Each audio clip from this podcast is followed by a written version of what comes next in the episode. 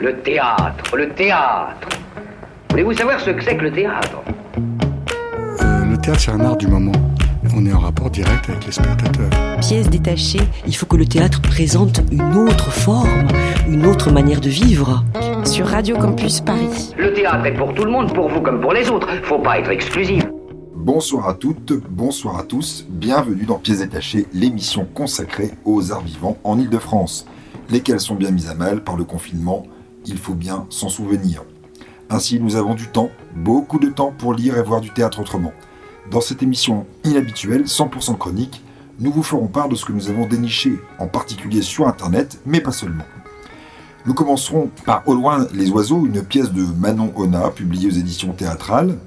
Puis nous passerons à des captations, notamment Dorine de David Geselson, une captation intégrale que vous pouvez trouver sur le site théâtrecontemporain.net et qui a été réalisée au théâtre de la Bastille. Nous vous parlerons aussi de deux documentaires sur deux salles de spectacle parisiennes, à savoir Le Lucernaire, 50 ans de théâtre, un film de Sébastien Tézé, et Les murs parlent de Michael et Gabriel Lubchansky sur les Bouffes du Nord. Ensuite, nous vous parlerons aussi euh, d'offres de captation euh, faites par les théâtres étrangers, en Angleterre, en Allemagne, au Danemark. Et euh, nous terminerons par La Nuit du Cerf, à Deer in the Headlights, un spectacle de théâtre et de cirque par le cirque Leroux, filmé au Théâtre Libre de Paris et disponible intégralement sur le site france.tv. Mais nous commençons tout d'abord par l'édito. Anaïs, nous t'écoutons. Pièces détachées, les arts vivants à la radio. Je remplis mon attestation de déplacement dérogatoire manuscrite en écoutant le concert de Queen à Montréal en 1981. J'ai fini mon partiel de droit et j'ai envie de le dire à quelqu'un. J'ouvre la fenêtre, les oiseaux sont là, à défaut d'être humains. J'ai trouvé des chips mercredi. Elles sont fades mais encore croustillantes. Je me suis aperçue aujourd'hui qu'elles datent de 2018. Tant pis. Je suis Marie-Antoinette de la Courneuve et je bois du chardonnay trouvé lui aussi dans le frigo de mes colocs, entamé mais encore buvable. Et voilà que Brian et Freddy jouent Save Me, extrait de l'album The Game, peut-être l'hymne de ces prochaines semaines. Tous les soirs, j'entends les hommes, femmes et enfants applaudir. C'est aussi un moyen de s'assurer que nous sommes encore vivants. Un contact sonore au lieu d'une bise habituelle. J'espère ne pas finir malade, empoisonné par des ingrédients périmés. Cette étrange période est pour beaucoup l'occasion de se remettre ou de découvrir le sport. Pour ma part, j'ai essayé 20 squats, ce qui m'a valu 4 jours de courbature. Depuis, je relis les paravents de Jean Genet, sportif dans les didascalies mais inoffensif pour mon dos. Depuis le 13 mars, mes principales pratiques culturelles sont à travers un écran ordinateur. Au début du confinement, j'ai sélectionné une tonne de courts-métrages de grands réalisateurs. Lynch, Burton, Wells, Varda, Ackerman. Des films des années 30, 40, particulièrement Max Ophuls, que je devais absolument regarder. Je m'étais même lancé à lire un poème par jour, en langue originale, malgré le fait que je ne comprenne rien et prononce mal. De toute façon, qui peut m'entendre? Bon, j'ai pas tenu trois semaines. Colanta et Disney Plus ont eu raison de mon confinement d'intello. Les poèmes de Delmore Schwartz ont été remplacés par la playlist des musiques d'Amanda Lear. Je me suis rendu compte qu'elle me stimulait plus pendant l'écriture de mon mémoire. J'évite d'écouter les informations quand je mange des pâtes. Les mauvaises nouvelles empêchent la pénétration de mon fromage correctement. J'ai arrêté les apéros Skype car je buvais la bouteille avant et il ne me restait qu'à écouter la vie peu intéressante de gens confinés depuis un mois qui regardent les mêmes séries, mangent la même chose et critiquent les mêmes politiques. Je bois donc mon vin rouge, j'ai depuis fait des courses, sur mon toit en compagnie du vent, des pies et des antennes téléphoniques. Mon journal de confinement ressemble à un tableau de Picasso. La trame principale n'est pas en accord avec l'auteur qui elle-même désapprouve les écrits du 17 mars mais applaudit ceux du 1er avril. Bref, les demoiselles d'Avignon ont perdu leur rose aux joues. En parlant d'Avignon, encore raté. Une annonce de la programmation un mercredi, la fin d'une année de travail un mardi suivant. Honnêtement, à part de l'argent, on n'a pas perdu grand-chose. Je suis bien la seule à rigoler à mes blagues. Tant pis, vous n'êtes pas obligé d'être d'accord. L'argumentation est peut-être ce qui me manque le plus. Être d'accord avec soi-même, ça aide à avoir confiance en soi, mais pas en période de confinement. Enfin, ce n'est que le récit d'une étudiante en politique culturelle en Europe. Un intitulé qui n'a aucun sens aujourd'hui. Enfin, pour terminer, un poème de René Char, tiré du recueil Retour en amont, illustré par Alberto Giacometti. Les dessins sont d'une telle finesse qu'il est difficile d'y tourner les yeux, pour se tourner vers les poèmes, de très bonne qualité par ailleurs, de René Char. L'édition Poésie de Gallimard a choisi de conserver l'écriture manuscrite originale du poème Visage nuptial. On se met alors à déchiffrer l'écriture, on prend du temps, c'est très agréable.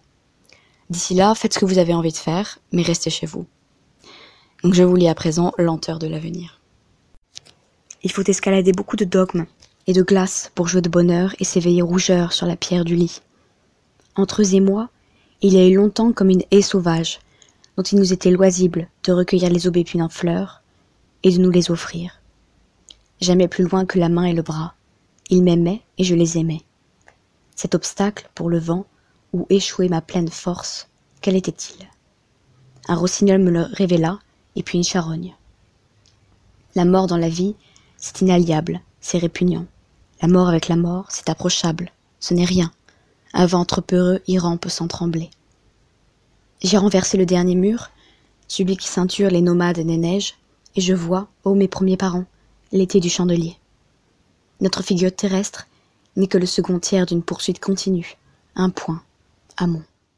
Eh bien, merci beaucoup Anaïs. Euh, nous allons donc maintenant passer aux chroniques et c'est donc le grand retour de la rubrique chronique de texte. Camilla, tu vas donc nous parler de Au loin les oiseaux, une pièce de Manon Ona que tu as lue et donc qui est publiée aux éditions théâtrales. Nous t'écoutons. Manon Ona reprend pour les titres de cette pièce Au loin les oiseaux, une chanson de 1977, très connue de Marie Myriam, L'oiseau et l'enfant. Elle écrit ici à partir d'un fait divers, les cas Jacqueline Sauvage une affaire judiciaire française survenue en 2012 à la suite du meurtre d'un homme abattu des trois coups de fusil dans le dos par sa femme Jacqueline Sauvage. Pendant le procès, la défense repose sur l'affirmation des violences et abus sexuels subis par l'accusé et ses filles pendant des années. La condamnation de Jacqueline Sauvage, en première instance puis un appel à une peine de 10 ans d'emprisonnement, a suscité des vives réactions le 31 janvier 2016, François Hollande a accordé une grâce, une grâce présidentielle partielle à Jacqueline Sauvage, mais la justice a refusé sa demande de libération conditionnelle. Il lui, accorde, il lui a accordé finalement une grâce présidentielle totale le 28 décembre 2016. Mais le centre de la pièce des Manon Ona n'est pas Jacqueline elle-même, mais les jurés appelés à participer à son procès. La violence de l'histoire tragique de Jacqueline Sauvage est ici étouffée par toute une série d'anecdotes.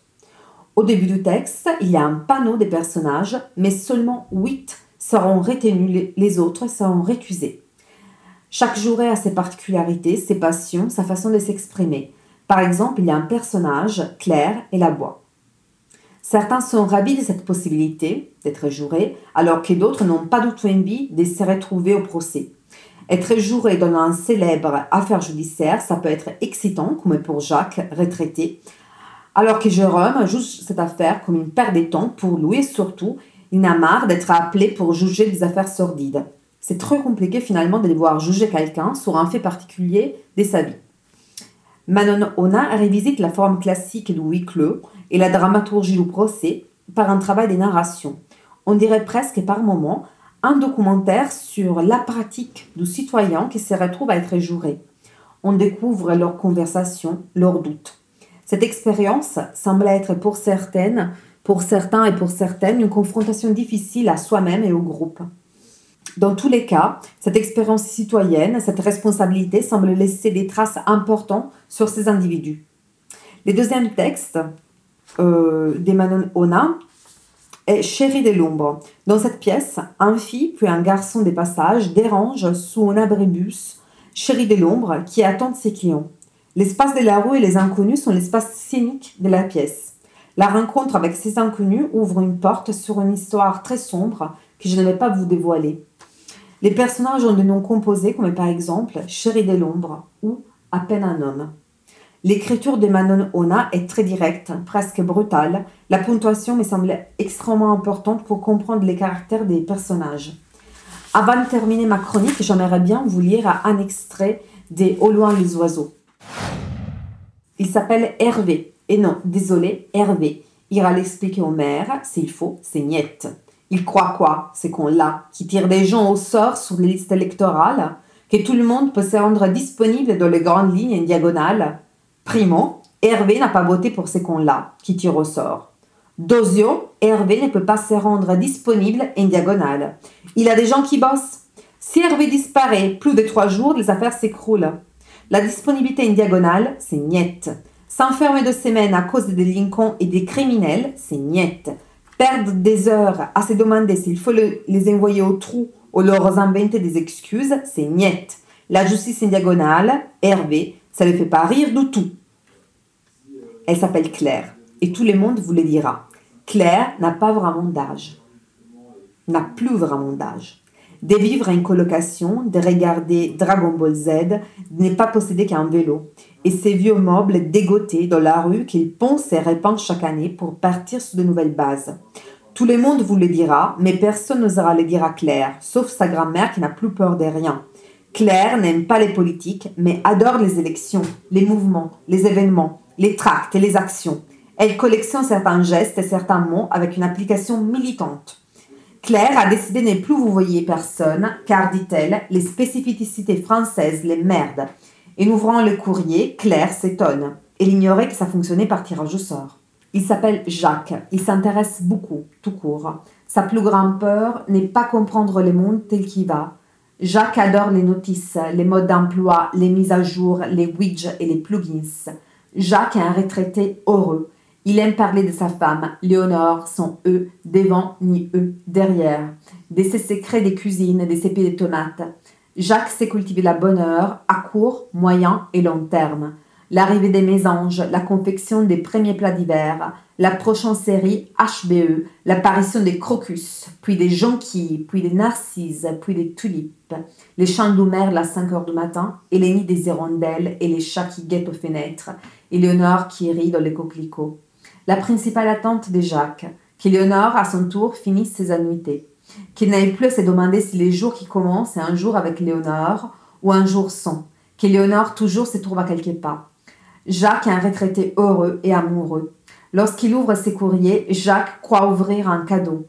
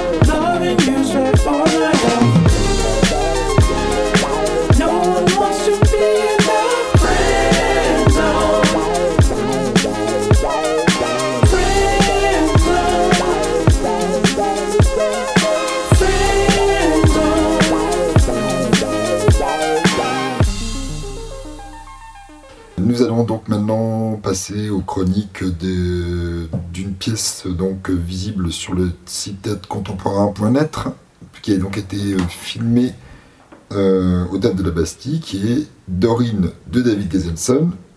C'est à toi, Reza, tu nous en as fait, tu as visionné euh, cette pièce, parle-nous-en. Bonjour chers confinés. Moi j'ai regardé sur mon canapé la captation de Dorine, une pièce écrite et mise en scène par David Gezelson et disponible sur le site Théâtre Contemporain. Il s'agit des discussions imaginaires d'un couple réel. André Gorz, philosophe et journaliste, interprété par David Gezelson lui-même, et son épouse Dorine Kerr, interprétée par Laure Matisse. André Gorz, né en 1923 et mort en 2007, était un des principaux théoriciens de l'écologie politique inventeur du concept de décroissance. Il était aussi un grand amoureux, au point qu'il a écrit un livre intitulé Lettres à D, histoire d'un amour, où il célèbre sa femme et leurs 58 ans d'amour. Il s'est suicidé avec sa femme atteinte d'une maladie incurable pour ne pas lui survivre. La pièce est à propos de cet amour, de ce livre et de ce suicide. C'est ce livre surtout qui a donné matière à l'imagination de David Gezelson. La pièce commence par la réception des spectateurs par le couple chez eux dans leur salon comme des convives. Il y a même un mini buffet. Ensuite, les deux personnages se lancent dans une tirade simultanée, comme pour montrer qu'ils sont un peu séniles et qu'ils parlent en même temps. L'homme parle de lui-même, de son livre, encore de lui-même, et la femme raconte l'histoire de leur rencontre, leur jeunesse, leur amour. Retour au calme ensuite, et le récit du couple est raconté ou joué dans un aller-retour constant entre le présent et le passé. On apprend sur leur rencontre en 1949 à Lausanne, leurs origines autrichiennes et anglaises, le parcours d'André Gorz comme philosophe et comme journaliste, ses tergiversations intellectuelles et le rôle de garde-fou qu'a joué sa femme, les florilèges de ses théories et l'apport du regard critique de sa femme, les moments de dure faiblesse de l'homme et de douce fermeté de la femme, et enfin, la maladie incurable de la femme et le retrait de l'homme à l'âge de 60 ans pour s'occuper, lui cette fois, d'elle. La pièce se termine quand les personnages revenus au présent nous quittent pour aller mettre fin à leur vie ensemble en faisant le vœu de revivre ensemble s'il y a une autre vie après la mort. C'est l'histoire un peu cliché mais très émouvante d'un couple où l'homme, personnage public au XXe siècle, a une vie mouvementée, voire tourmentée, et la femme, forte, même si fragile, présente derrière son homme pour le suivre, mais surtout pour le soutenir, calme et patiente, apporte de la quiétude et de la douceur à la vie de l'homme, qui, dépendant, ne cesse de retomber amoureux d'elle. La pièce est plutôt vocale que visuelle, il y a plus de paroles que d'action certainement, mais le jeu des acteurs est irréprochable. Ils incarnent bien le tumulte de l'homme et la retenue de la femme, et l'amour profond qui a renouvelé à chaque instant pour durer 58 ans. Gesesson a bien réussi à adapter le romantisme du livre de Gorse au théâtre. Les passages qui sont lus pour le public sont également bien choisis. Permettez-moi de terminer avec un de ces passages au début du livre. Tu vas avoir 82 ans. Tu as rapetissé de 6 cm, tu ne pèses que 45 kilos et tu es toujours belle, gracieuse, désirable. Cela fait 58 ans que nous vivons ensemble et je t'aime plus que jamais. Je porte de nouveau au cœur de ma poitrine un vide dévorant que seul comble la chaleur de ton corps contre le mien. J'ai besoin de te redire simplement ces choses simples avant d'aborder les questions qui depuis peu me taraudent. Pourquoi es-tu si peu présente dans ce que j'ai écrit alors que notre union a été ce qu'il y a de plus important dans ma vie? Pourquoi ai-je donné de toi dans le traître une image fausse et qui te défigure? J'ai besoin de reconstituer l'histoire de notre amour pour en saisir tout le sens. C'est elle qui nous a permis de devenir qui nous sommes, l'un par l'autre et l'un pour l'autre.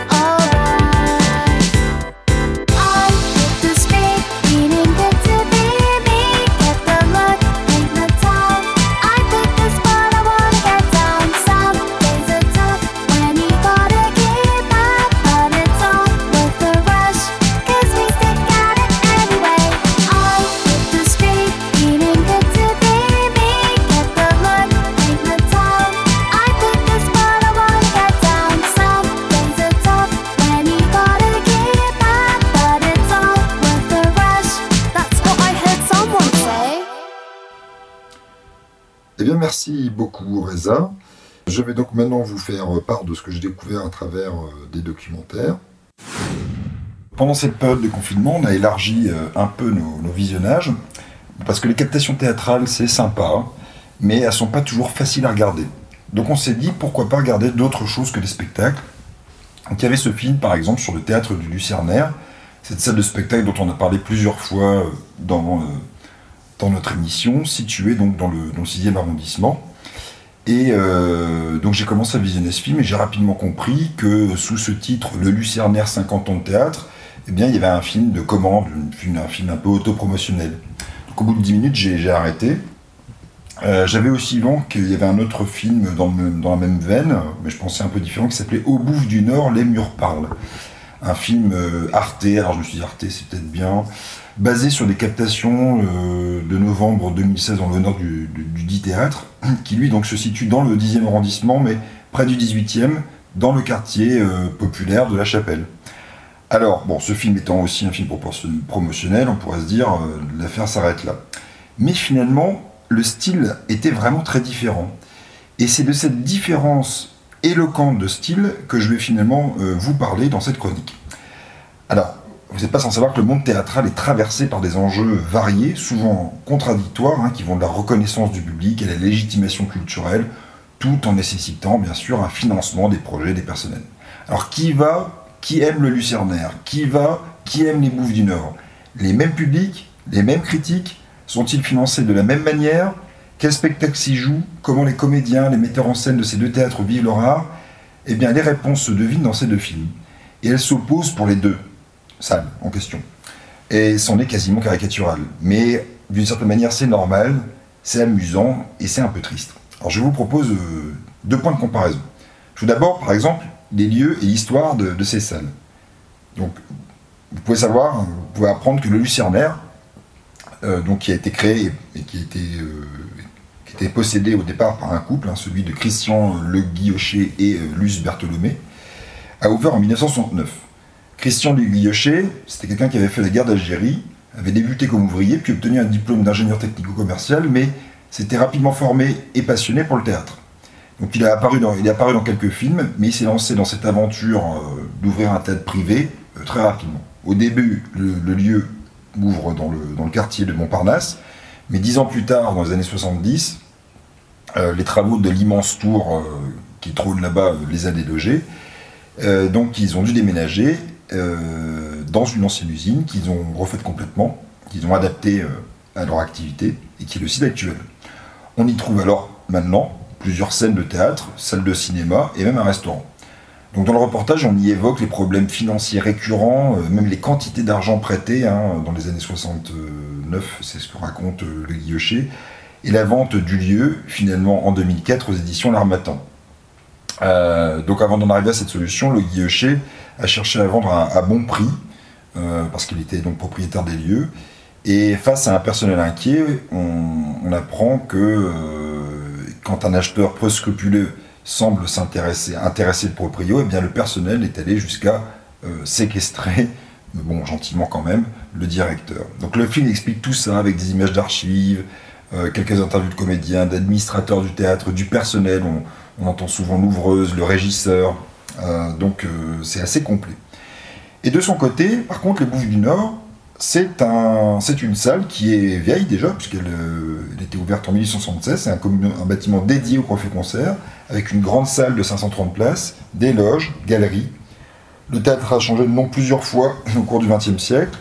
Il a fonctionné plus ou moins bien, mais en 1969, la même année que euh, Guillocher rachète, enfin ouvre les- comment dire, le Lucernaire, eh bien, euh, ce théâtre qui est menacé de démolition, hein, le théâtre des Bouffes du Nord, eh bien, est racheté par un entrepreneur italien qui confie la restauration et la direction au Centre international de recherche théâtrale, qui n'est ni plus ni moins la troupe de Peter Brook, un metteur en scène britannique passé par la prestigieuse et influente Royal Shakespeare Comp- Company. Donc, est-ce qu'ils ont des difficultés financières? Eh bien ça, on n'en saura rien. Euh, on n'en parle pas. Ça serait déplacé. On donne plutôt à voir un lieu majestueux dont les murs résonnent encore des pièces qui y sont jouées, comme le dit Brooke. Euh, nous sommes entrés par un trou dans ce théâtre abandonné.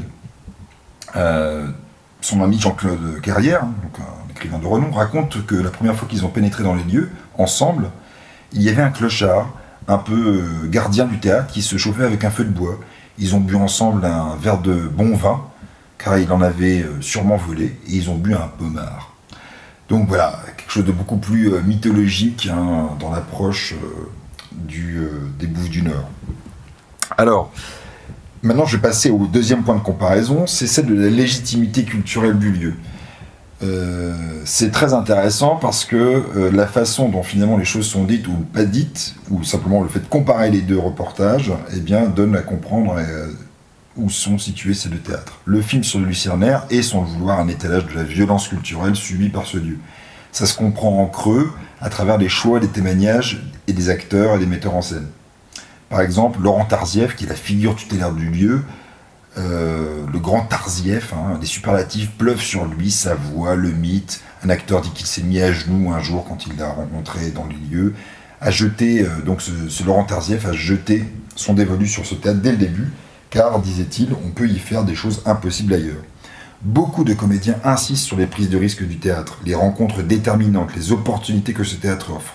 Pourtant, dit euh, un metteur en scène, euh, Virgile Tanaz, celui a souvent été honni par la presse, par les ministères, dit-il même, parce qu'il est un brin anarchiste dans le fond. Il y a cette comédienne qui fait sa première au Lucernaire à 17 ans, qui ose montrer ses seins. Et oui, on ose le nu au Lucernaire, c'est ce qu'on veut nous dire. Beaucoup d'artistes célèbres sont évoqués ou interviewés aussi. Parce que c'est pas n'importe qui qui au Lucernaire. Sylvie Joly, euh, Michel Boujna, bon j'en passe. Nombreux sont ceux qui évoquent l'honneur d'y avoir joué même la première fois. Du côté des Bouffes du Nord, bizarrement, il n'y a pas de tout ça. La figure de proue est pourtant Peter Brook, très connu, mais on ne parle pas des autres acteurs, même s'ils sont présents. Ce qui compte, c'est ses conceptions théâtrales, novatrices, révolutionnaires, sur lesquelles le film est centré. Un théâtre qui se veut en rupture avec les conventions théâtrales dites bourgeoises. Épurer la scène, euh, enlever les décors que le spectateur doit imaginer, des répétitions euh, qui ne cessent de nourrir les suivantes, l'utilisation du chant lyrique, la découverte de nouvelles formes de théâtre en Afrique. Brooke raconte à propos d'un opéra qu'il a mis en scène Une spectatrice m'a dit un jour Comme c'est merveilleux de voir que vous avez enlevé toute la poussière de l'opéra de Cornell. Alors j'ai dit Oui, effectivement, Chloé a pu l'utiliser pour le décor. Et je vous jure que pour un moment, elle m'a cru. Ah, c'est plutôt des petites anecdotes euh, euh, très, très finement ciselées qui sont racontées euh, du côté des Bouffes du Nord. Donc les personnages célèbres, hein, je vous ai dit, ils apparaissent qu'au générique, Michel Piccoli, Jean-Claude Carrière et d'autres, mais personne ne sont glorifiés. Donc j'arrête ici ma comparaison, vous l'aurez compris, les Bouffes du Nord, c'est le pôle légitime, là où on parle de l'art comme d'une recherche, là où il faut éviter le prosaïque, la salle où il faut avoir de la hauteur qui attire les comédiens des meilleures écoles, un lieu intéressant où on apprend, mais où la distinction culturelle est dans tous les corps et exprime sûrement toute la violence qu'on peut imaginer. Allez-y pour vérifier. Le Lucernaire, en revanche, c'est une belle idée, un endroit où on donne sa chance à un jeune qui peut venir de nulle part, mais aussi éventuellement resservir à un même spectacle jusqu'à l'usure parce qu'il attire un gros public, parce qu'il faut bien faire des recettes pour continuer cette belle aventure. Oui, il y a de la recherche théâtrale aussi là-bas, mais il ne faudrait pas tomber non plus dans l'inintelligible, que le public des Bouffes du Nord ne viendra pas voir dans cette salle de toute façon.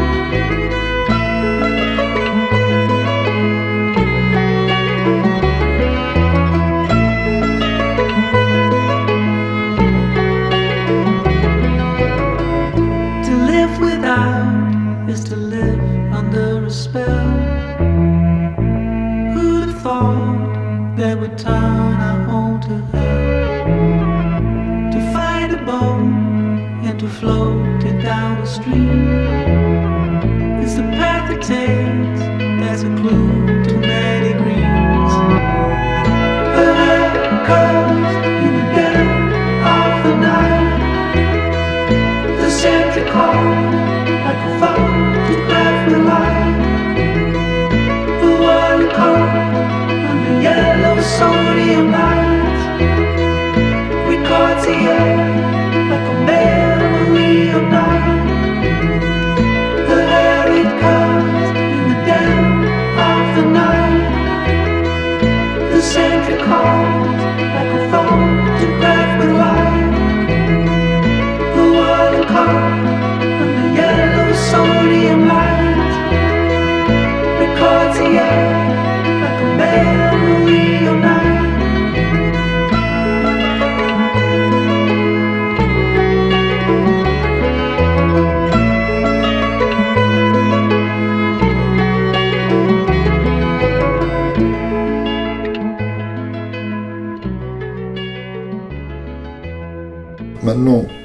Passer donc à une vision un peu plus euh, large. Euh, donc Anaïs, toi tu as vu un petit peu, tu as regardé les offres de captation euh, des théâtres étrangers. Qu'est-ce que tu peux nous dire là-dessus?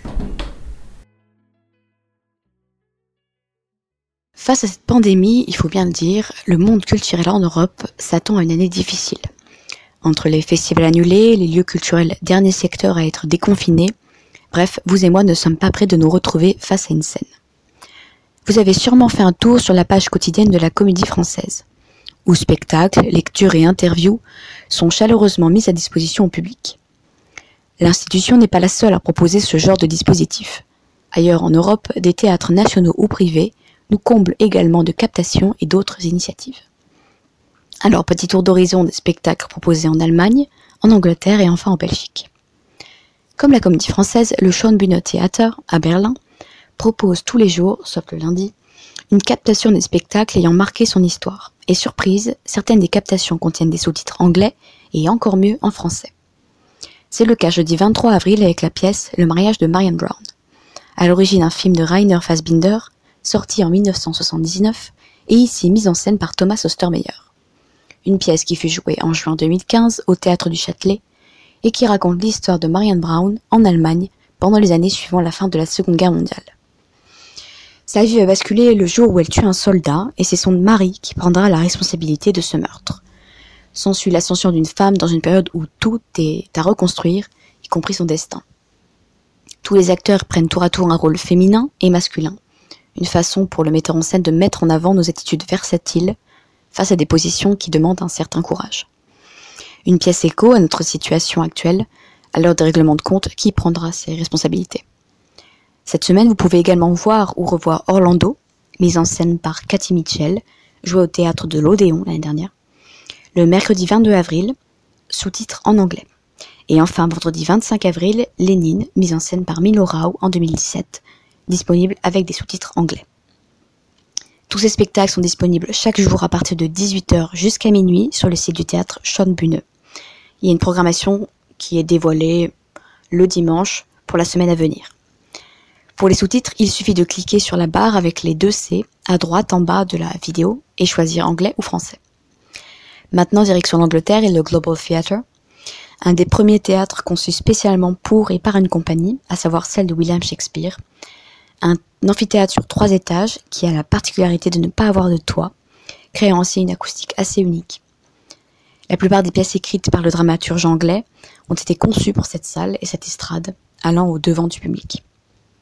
Un lieu détruit par les flammes, reconstruit et détruit à nouveau en 1664 pour faire place à des habitations. En 1996, grâce à un acteur américain, Sam Wanamaker, le bâtiment d'origine est reconstruit quasiment à l'identique. J'ai eu la chance d'y voir jouer comme il vous plaira il y a deux ans, un Shakespeare drôle et truffé de références actuelles. Et le parterre est très vite complet car les places ne sont pas chères. En revanche, pas de siège. Il faut regarder le spectacle debout, mais les comédiens virevoltent et les intrigues s'enchaînent si vite que le plaisir passe au-dessus de quelques courbatures. Là, aucune excuse, on vous sert sur un écran des mises en scène hautes en couleurs. Un avant-goût qui j'espère vous donnera envie, si ce n'est pas déjà fait, de vous y rendre lors d'un prochain voyage en Angleterre. En attendant, toutes les deux semaines, une captation est mise en ligne, mais également un ensemble de ressources, des notes et visuels sur le spectacle et le texte, des vidéos sur les coulisses de la création et des podcasts sur la musique. Au-delà d'une simple retransmission, c'est la découverte d'un des plus vieux théâtres en Europe qui nous est offert. Et ce soir, la deuxième captation diffusée est une mise en scène de la pièce iconique Roméo et Juliette, faite en 2019 et disponible à partir de 19h, heure de Londres. Vous avez ensuite deux semaines pour la voir ou la revoir jusqu'à la prochaine captation. Jusqu'au 28 juin, ce seront cinq pièces de théâtre dévoilées sur leur site ou sur YouTube. Des sous-titres anglais sont disponibles, mais si vous êtes toujours motivé, vous pouvez activer les sous-titres automatiques en français, mais je ne vous garantis pas la poésie shakespearienne. Enfin, un petit tour du côté de nos voisins belges, au Théâtre national Wallonie-Bruxelles, où sont mis à notre disposition cinq captations de spectacles disponibles en France avec des sous-titres. Parmi elles, l'histoire de Frankenstein, racontée à l'aide de marionnettes, composées uniquement d'objets de récupération. Et à travers l'histoire de leur ancien propriétaire, mêlée à celle du savant fou, le metteur en scène allemand Jan Christoph Gockel nous offre un très beau spectacle d'objets. Plus politique, la pièce Ceux que j'ai rencontrés ne m'ont peut-être pas vu, qui dévoile les épreuves physiques et mentales pour entrer dans l'Europe quand on est étranger. Voici d'ailleurs un petit extrait. Ou faire prospérer. Cette chose que je n'avais jamais vue avant, c'est d'avoir vu 25-30 cadavres avec la chaîne dans les dents et il me montre avec le cordon de ses lunettes, comme ça, avec le crucifix sur le côté. On te laisse parler pendant 3 ou 4 heures, voire plus, juste pour voir si ton histoire est crédible, si tout ce que tu dis est cohérent. Vous allez bien Bien par la grâce de Dieu. Par la grâce de Dieu, vous êtes optimiste. Qu'est-ce que je peux faire pour vous, dites-moi Je vais travailler. Je vais vous parler de mon histoire. C'est ce que j'ai vécu. Ne soyez pas stressés. Je vais la vous raconter dans mon dialecte.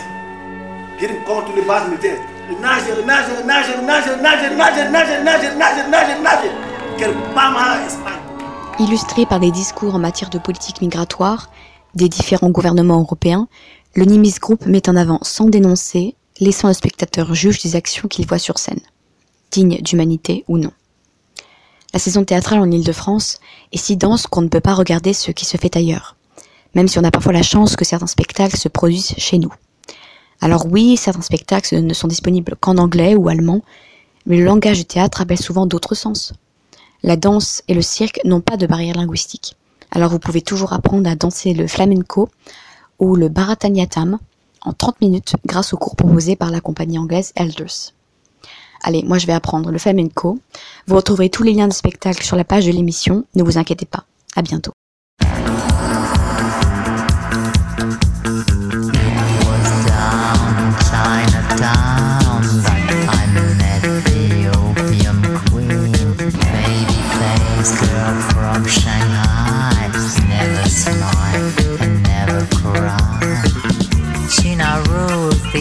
Underworld down in Chinatown. She runs all the opium den down in Chinatown. Bring her your gold, bring her your worries, and when life gets a bit too dreary to stand, give a ring to the Queen of Shanghai,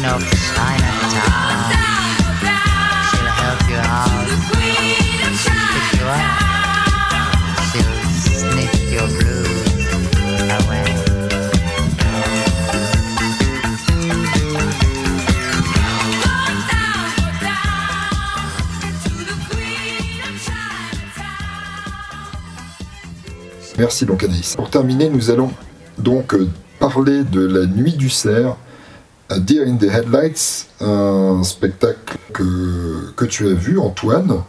Qu'est-ce que tu peux nous dire de ce spectacle? Hello les amis, hello Radio Campus Paris, hello pièces détachées, quel plaisir de continuer l'émission malgré le confinement. Eh oui, ma fille aussi que vous entendez est vraiment hyper contente. Belle initiative Anaïs et haut les cœurs tout le monde. Donc, je suis allé voir, assis sur mon canapé, La Nuit du Cerf de la compagnie canadienne Le Cirque Roux. Alors c'est une compagnie euh, canadienne qui a joué ce spectacle à Paris au Théâtre Libre euh, en 2019, fin 2019. Ma connexion internet étant au moins euh, aussi lente qu'une période de déconfinement, probablement, j'ai donc laissé charger toute l'après-midi pour pouvoir assister sans coupure au spectacle. La Nuit du Cerf est un spectacle hommage, on va dire, aux années 70. Le premier spectacle de la compagnie, An Elephant in the Room, était lui un spectacle se déroulant dans un cabaret 1930.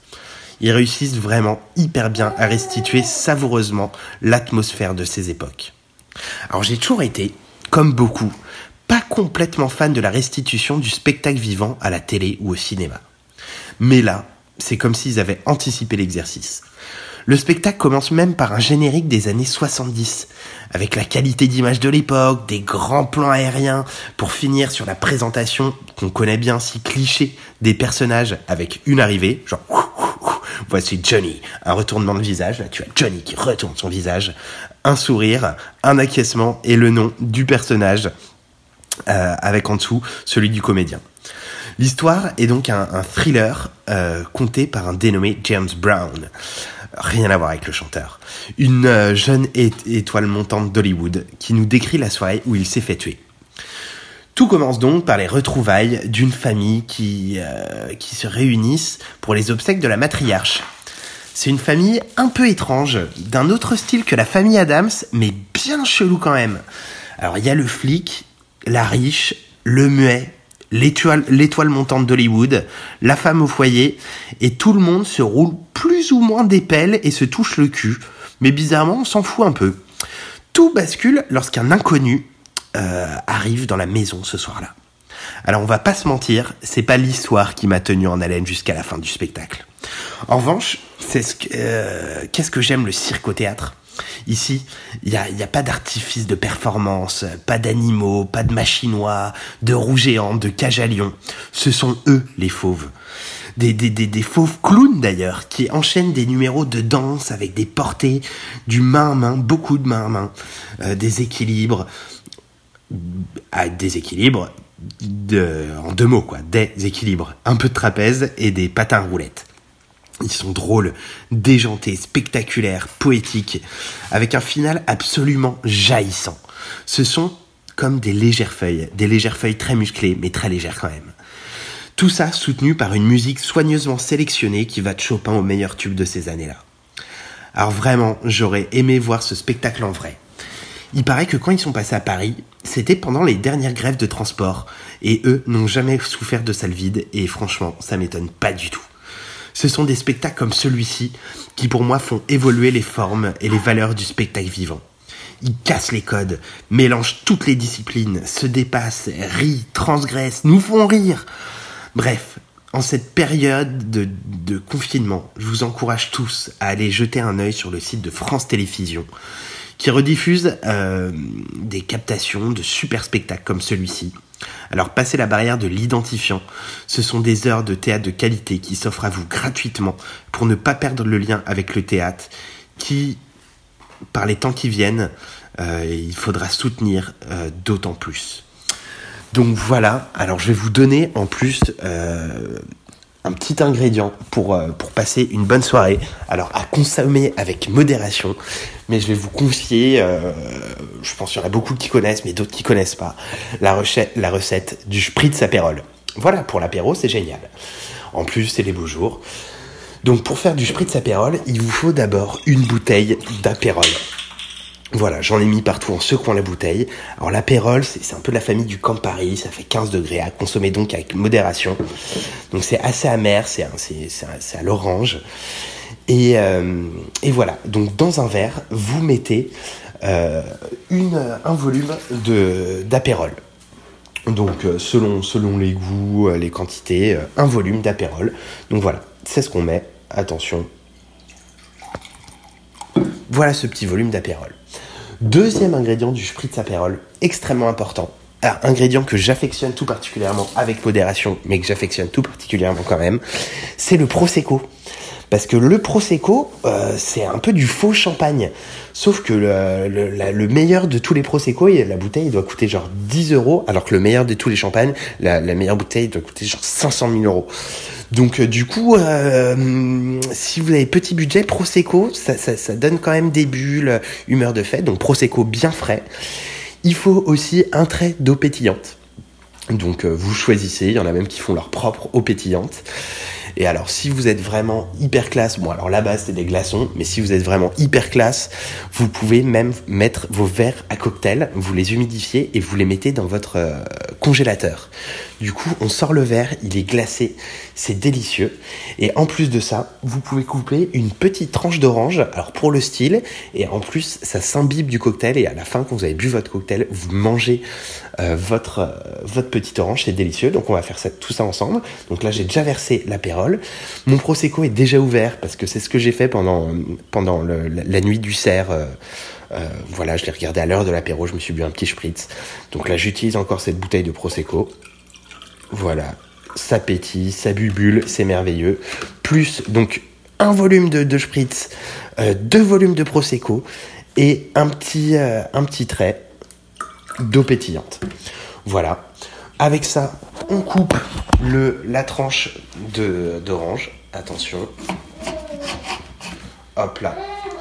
Et voilà. On met cette petite tranche d'orange sur le verre. Et là, je vous souhaite à tous un bon confinement. Prenez soin de vous. Regardez du théâtre, même à la télé, c'est c'est pas péché. Et puis, on trinque avec ses amis. Si vous êtes un peu seul, vous, vous, trinquez avec vous-même. Vous pouvez vous dire que vous vous aimez, ça fait du bien aussi. Et puis, on se revoit bientôt pour de nouvelles aventures. Allez, bisous tout le monde. Et, euh, à votre bon cœur.